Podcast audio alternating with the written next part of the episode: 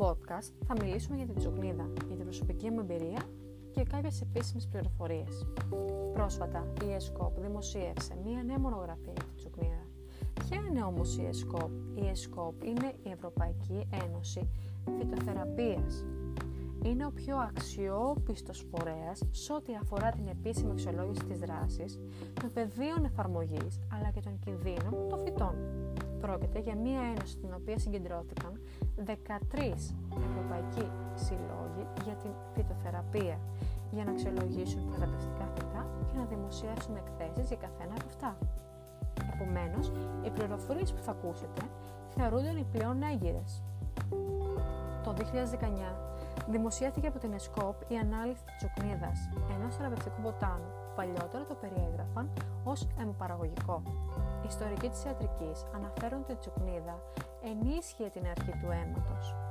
Ακόμα και αν σήμερα έχουμε νέα μοντέλα για να εξηγήσουμε τις ασθένειες, αυτό δείχνει ότι στη τσουκνίδα αναγνωριζόταν παραδοσιακά μεγάλη σημασία.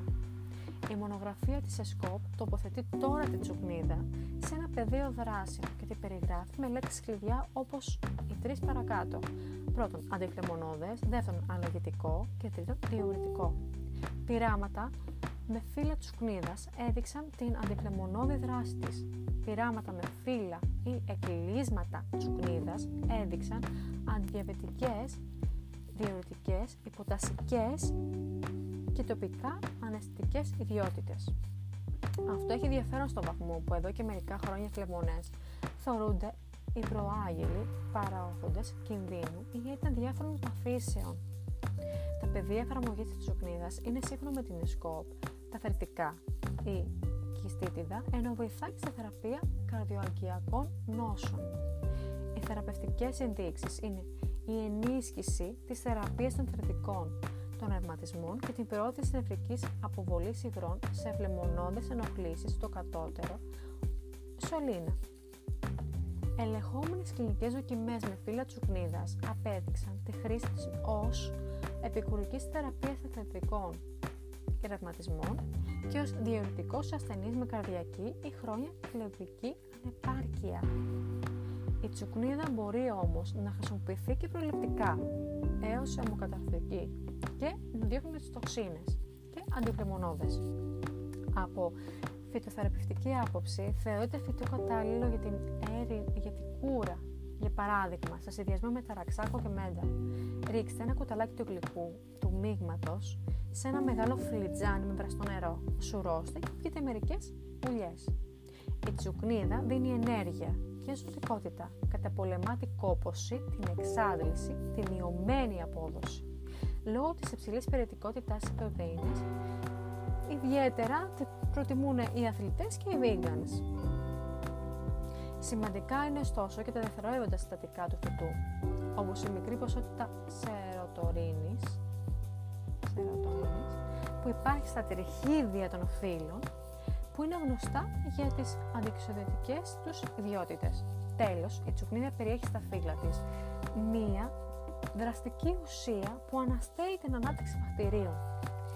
Για να μην σας κουράζω, με απλά λόγια η τσουκνίδα έχει θεραπευτικές ιδιότητες για τις παθήσεις των νεφρών, για τη θεραπεία του προστάτη, για γεραματισμούς, για την υγεία του δέρματος και των μαλλιών, έχει διορωτική δράση, είναι πλούσια σε σίδηρο, κάτι πολύ σημαντικό ειδικά για εμάς τις γυναίκες, είναι πλούσια σε A, B, C βιταμίνες, ενδυναμώνει τη τρίχα και αντιμετωπίζει την τριχόπτωση, καταπολεμά τη ξεροδερμία, την πιτηρίδα και τη λιπαρότητα, δίνει λάμψη και πλούσιο όγκο στα μαλλιά, δυναμώνει τα λεπτά δύναμα μαλλιά, τα κάνει πιο υγιείς, πιο χοντρά, μαλακώνει τους αθλητικούς και αρματικούς πόνους και προσωπικά εγώ παρατήρησα ότι ξέχασα τι σημαίνει κούραση και κυρισή στα πόδια.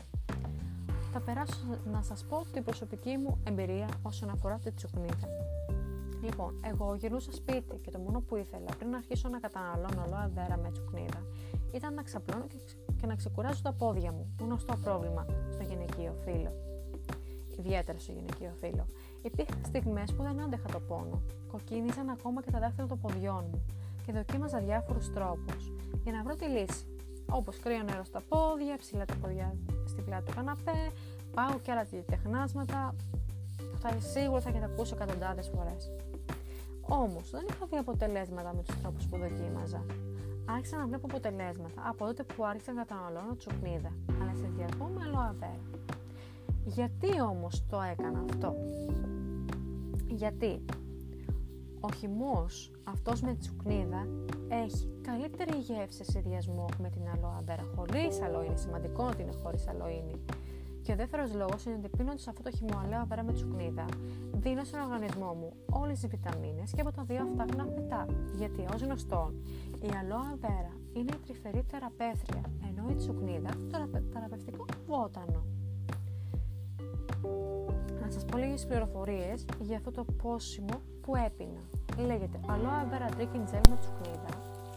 Μπορείτε να επικοινωνήσετε μαζί μου ώστε να το βρείτε για να βρείτε το σωστό. Και τα φύλλα, λοιπόν, θα σας πω λίγες πληροφορίες για αυτό. Τα φύλλα κνηδής είναι φυσική πηγή πυρητίου και είναι πλούσιο σε βιταμίνη S. Έχετε ωφέλη της τσουκνίδας που διαβάσετε πιο πάνω, συν τα ωφέλη της Aloe Vera. Τα φύλλα κνηδής είναι γνωστά για την υψηλή πυρητικότητά τους σε φυσικό πυρίτιο. Το πυρίτιο είναι ένα σημαντικό στοιχείο, το οποίο είναι απαραίτητο για τον οργανισμό. Απαραίτητο σημαίνει ότι η ουσία αυτή πρέπει να περιέχεται στον οργανισμό, στον οργανισμό μας μέσω της διατροφής, καθώς παράγει ο οργανισμός από μόνος του.